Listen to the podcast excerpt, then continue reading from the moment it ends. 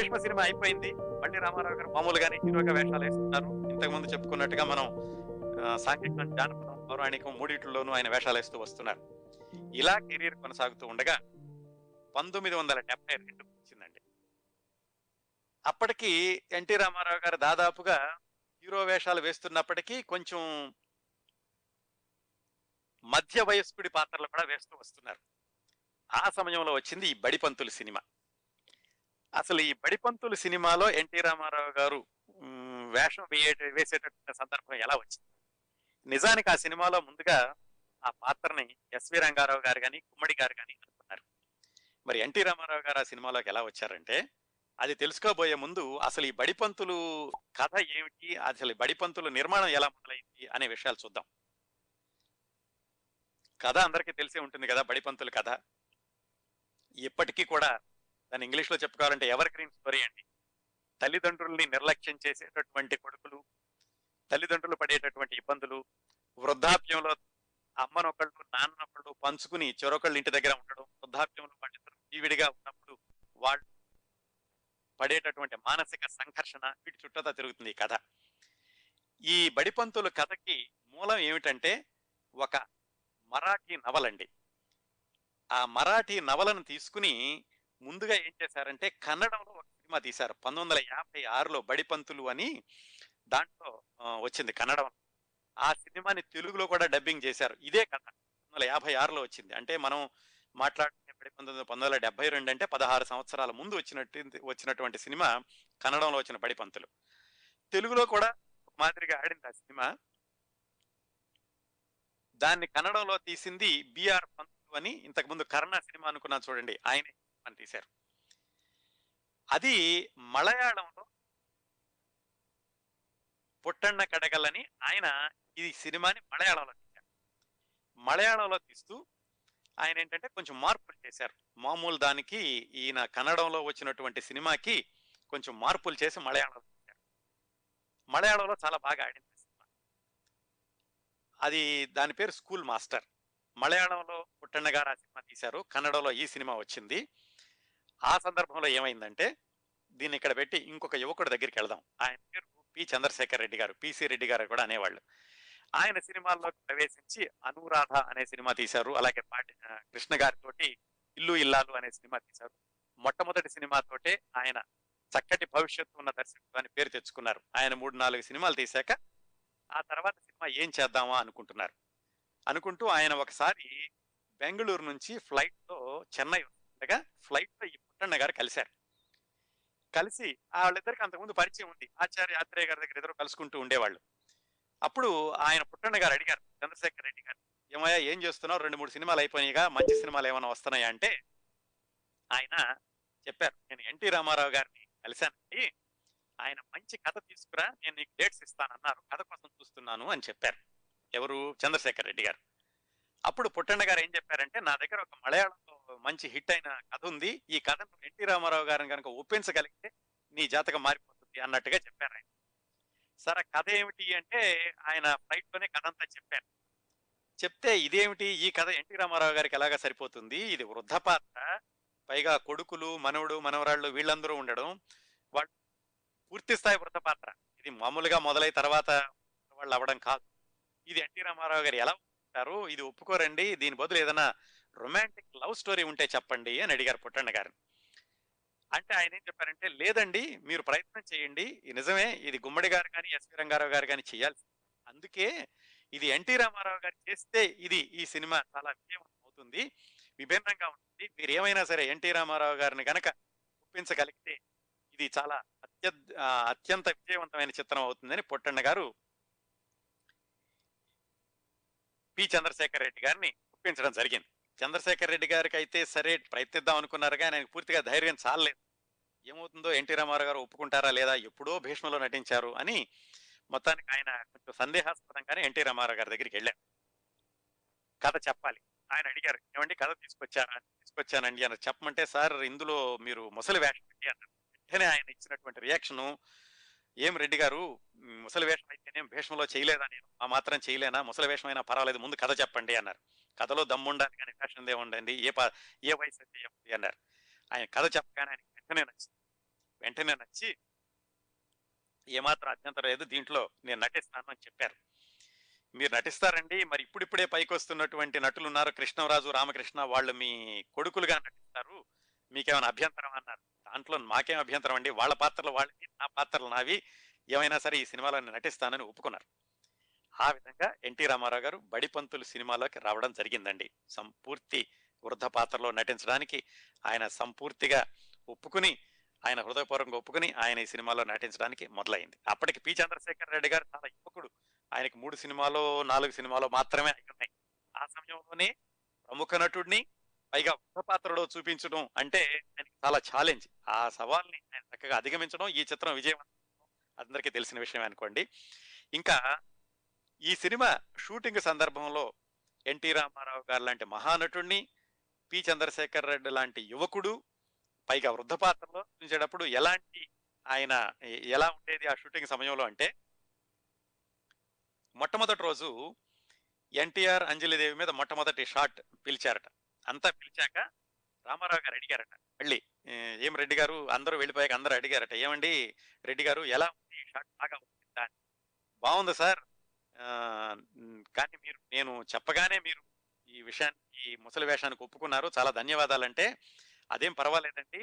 ఈ సినిమా పాత్ర పాత్రధారణ వ్యక్తిత్వ చిత్రణ అంతా కూడా మీరే చూసుకోవాలి. మీరు ఎలా చెప్తే నేను అలా నటిస్తాను? నేను ఏదో పెద్ద నటుడిని కదా చెబితే ఏమనుకుంటారో అని చెప్పి మీరు ఏమాత్రం సందేహపడద్దు రాజీ ఆయనకి మొదటి రోజునే ధైర్యం ఇచ్చి దర్శకుడు అంటే నటుడు అన్నవాడు దర్శకుడికి ఒదిగి ఉండాలి. దర్శకుడు ఏం చెప్తే అది చేయాలి అనేటటువంటి విషయాన్ని ఆయన స్పష్టంగా చంద్రశేఖర్ రెడ్డి గారికి మొట్టమొదటి రోజునే చెప్పారు. చంద్రశేఖర్ రెడ్డి గారు ఒక ఇంటర్వ్యూలో రాసుకున్నారు. ఆయన చెప్పినటువంటి ఆ విషయాన్ని ఆ సినిమా జరిగినంత సేపు కూడా ఆయన ఎక్కడా ఆ మాట దాటలేదు. అంటే దర్శకుడికి ఎదురు చెప్పడం కానీ దర్శకుడు చెప్పిన దాన్ని అలా కాదు అనడం కానీ కాకుండా ఆయన దర్శకుడు చెప్పిన మాటకి విలువనిస్తూ ఆ సినిమా షూటింగ్ సమయం అంతా కూడా ఎంతో గౌరవంగా ఉన్నారు అని పి. చంద్రశేఖర్ రెడ్డి గారు చెప్పుకున్నారు. అప్పటికి ఆయన రెండు వందల సినిమాల్లో నటించారు. రెండు వందల సినిమాల్లో నటించినటువంటి నటుడు ఒక ఒక ఒక యువక యువ దర్శకుడికి అంతగా ఉండిపోవడం అనేది ఎన్టీ రామారావు గారి క్రమశిక్షణ ఇందులో చెప్పుకున్నాను చూడండి ఎవరికైనా గౌరవం ఇవ్వడం అనేది అందరినీ కాదు అని పిలవడం వాటన్నిటికీ కూడా ఇదొక ఉదాహరణ. ఈ సినిమాలో ఏమైందంటే శ్రీదేవి ఆయన మనవరాలుగా చేసింది. ఈ సినిమా వచ్చినటువంటి మళ్ళీ ఐదు సంవత్సరాలుగా ఆయన వేటగాడులో హీరోగా చేశారు. అది వేరే విషయం అనుకోండి. ఆ విషయాలను తర్వాత మాట్లాడుకుందాం. నిజానికి ఈ సినిమాలో ముందుగా శ్రీదేవిని అనుకోలేదు. పుట్టి పద్మిని అని ఒక అమ్మాయి ఉండేది. అప్పట్లో లేత అని ఒక సినిమా వచ్చింది. దాంట్లో ఆమె ద్విపాత్రాభినయం కూడా చేసింది. ఆ అమ్మాయిని అనుకున్నారు. కాకపోతే ఏంటంటే ఆ అమ్మాయి ఆర్టిఫిషియల్గా ఉంటుంది ఆ అమ్మాయి నటన. అప్పటికి అత్తలో కోడళ్ళు సినిమాలో చిన్నప్పటి వాణిశ్రీగా వేసింది శ్రీదేవి బాలనటి. అందుకని ఆ అమ్మాయి అని ఆ అమ్మాయిని ఈ సినిమాలో ఎన్టీ రామారావు గారి మనవరాల తీసుకున్నారు. ఈ సినిమాలో ఇంకొకటి ఏంటంటేనండి మీ నగుమోము కనులారా కననిండు అని ఒక పాట ఉంటుంది. నిజానికి ఆ పాట మలయాళంలో లేదు. అలాగే కన్నడంలో కూడా లేదు. కానీ తెలుగులో ఆ పాట ఉంటే బాగుంటుంది అని ఆత్రేయ గారు సలహా ఇవ్వడం పి. చంద్రశేఖర్ రెడ్డి గారు కూడా అది బాగుంటుందని అలాగే భర్తని వదిలిపెట్టేసి భార్య దగ్గరికి వెళ్ళేటప్పుడు ఆ భార్య పడేటట్టు పాడేటట్టు పాట. దాన్ని ఎన్టీఆర్ అంజలిదేవి ఇద్దరి మీద కూడా చిత్రీకరించాలి.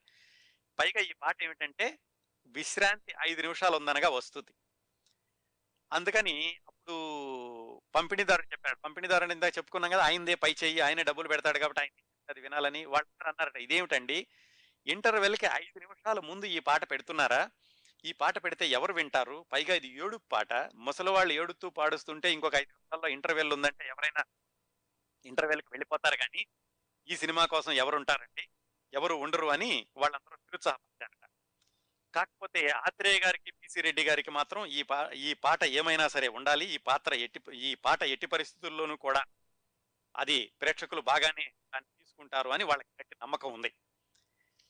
పంపిణీదారులు మాత్రం పట్టుబట్టారు. ఈ పాట తీసేయాల్సిందే. ఈ పాట ఉంటే గనక ముందే వెళ్ళిపోతారు అందరూ బయటికి. ఈ పాట ఎవరు వినరు. అక్కడ కథ పడిపోతుంది అని. కాకపోతే ఏమిటంటే ఆ చిట్ట చివరి రోజుల్లో ఈ ల్యాబ్లో సంతకం పెట్టాలి దర్శకుడు సంతకం పెడితేనే ఆ ప్రింట్ రిలీజ్ చేస్తారన్నమాట.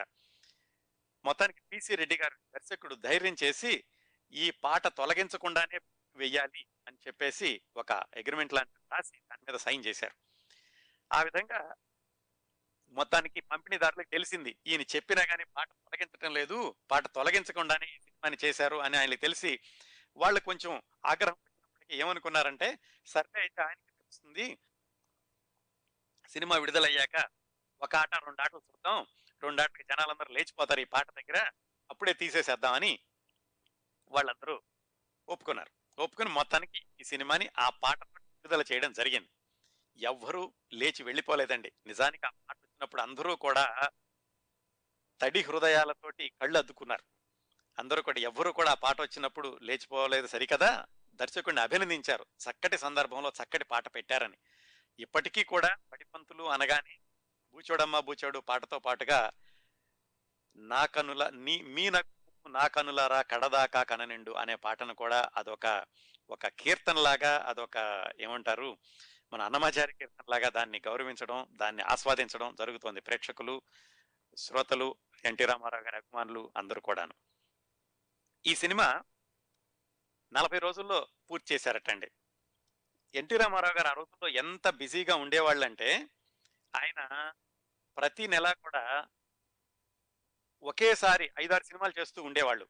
ప్రతి నెలలోనూ ఫస్ట్ తారీఖు ఏడో తారీఖు వరకు ఎనిమిదో తారీఖు నుంచి పదిహేను వరకు పదహారు నుంచి ఇరవై మూడు వరకు ఇరవై నాలుగు నుంచి ముప్పై ఒకటి వరకు అలా నాలుగు వారాలు విడగొట్టి ఏ ఏ దర్శనం మళ్ళా ఒక్కొక్క వారంలోనూ ఇద్దరికి ఉదయం ఒకళ్ళకి మధ్యాహ్నం ఒకళ్ళకి. అంటే చూడండి నాలుగు రెండు అంటే ఎనిమిది సినిమాల మీద పనిచేస్తూ ఉండేవాళ్ళు ఒకే అందరికీ ఆయన కాల్షీట్లు కూడా ఆయన చేత్తో రాసి అసిస్టెంట్ కాకుండా ఆయనే స్వహస్తాలతో ఆయన దస్తూరి చాలా బాగుంటుందండి. ఎన్టీ రామారావు గారి దస్తూరి. అప్పట్లో సినిమా పత్రికల్లో చాలా విశేషంగా చెప్పుకునేవాళ్ళు ఆయన దస్తూరి గురించి.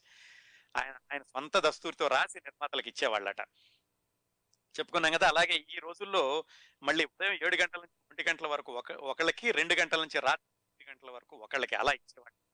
ఆ వరుసలో బడిపంతుల సినిమాకి ప్రతి నెల తేదీ నుంచి ఏడో తేదీ వరకు ఆయన ఇచ్చారు. ఉదయం పూట అది నాలుగు నాలుగు నెలల పాటు ఇచ్చారు. అందుకని నాలుగు నెలల్లో నలభై రోజుల్లో ఈ సినిమాని పూర్తి చేశారు.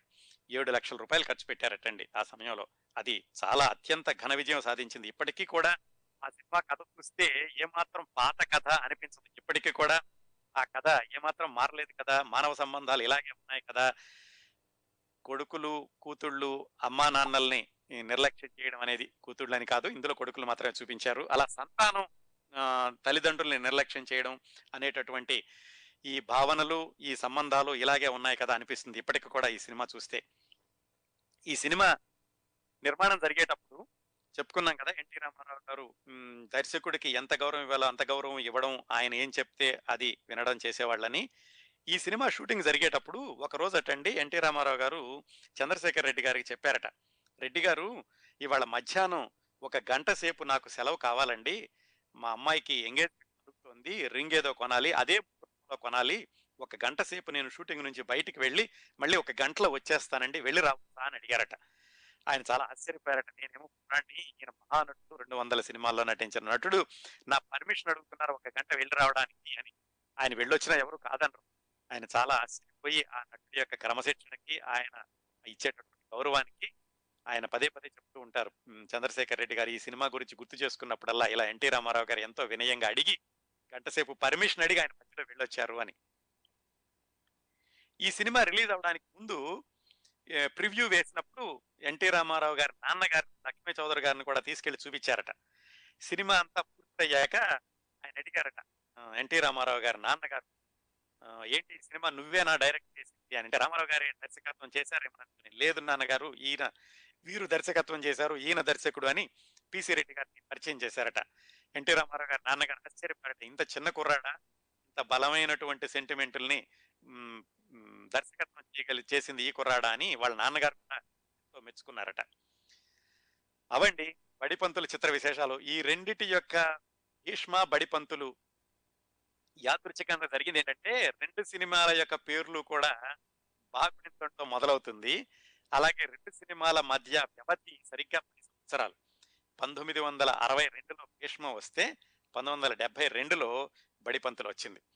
ఎన్టీ రామారావు గారి నటన ప్రతి సినిమాలోనూ పరాకాష్ఠిస్తుంది ముఖ్యంగా ఈ వృద్ధ పాత్రలో నటించినప్పుడు ఆయన ఒక సీన్ ఉంటుందండి. మళ్ళీ ఎప్పుడైనా మీరు ఆ సినిమా చూసినప్పుడు మీరు ఎలాంటి భావోద్వేగాలకు లో లోనవుతారో గమనించుకోండి. అంజలిదేవి లెటర్ రాస్తుంది. ఇతను వేరే కొడుకు దగ్గర ఉన్నప్పుడు ఆ ఉత్తరం గబగబా చదవాలని చెప్పేసేసి చూస్తుంటే కళ్ళజోడు కింద పడి పగిలిపోతుంది. ఆ పగిలిన అర్థంలో నుంచి ఎన్టీ రామారావు గారు ఆ ఉత్తరం చదివేటప్పుడు ఆయన మొహంలో పలికినటువంటి భావాలను ఒకసారి గమనించండి. ఎన్టీఆర్ మహానటుడు ఎందుకయ్యారో. మనం ఇవ్వదలుచుకున్న వేల వేల ఉదాహరణల్లో అదొక ఉదాహరణగా మిగిలిపోతుంది. అవండి బుద్ధ పాత్రలో ఎన్టీఆర్ ఆ కోణంలో ఎన్టీ రామారావు గారి యొక్క చిత్ర విశేషాలు. మరి మనకి ఇంకొక పది నిమిషాలు మాత్రమే సమయం ఉంది. అందుకని ఎక్కువ అంశాన్ని తీసుకుంటే దాన్ని సరిగా న్యాయం చేకూర్చలేకపోవచ్చు ఆ అంశానికి తర్వాత నేను అనుకున్న అంశం ఏమిటంటే జానపద చిత్రాల్లో ఎన్టీఆర్ జానపద చిత్రాల్లో ఆయన ఎలా ప్రవేశించారు? అది చూసాం మనం ఏది మన పాతాళ భైరవ చిత్రం ద్వారా చూసాము. ఆ తర్వాత ఆయన ఇలా ఎదిగారు? జానపద చిత్రాల్లో ఆయన సృష్టించినటువంటి రికార్డ్. అది తర్వాత నేను అనుకున్న అంశం అది ఎలాగో పది నిమిషాల్లో పూర్తి కాదు కాబట్టి వచ్చే వారం దాన్ని మొదలు పెడదాం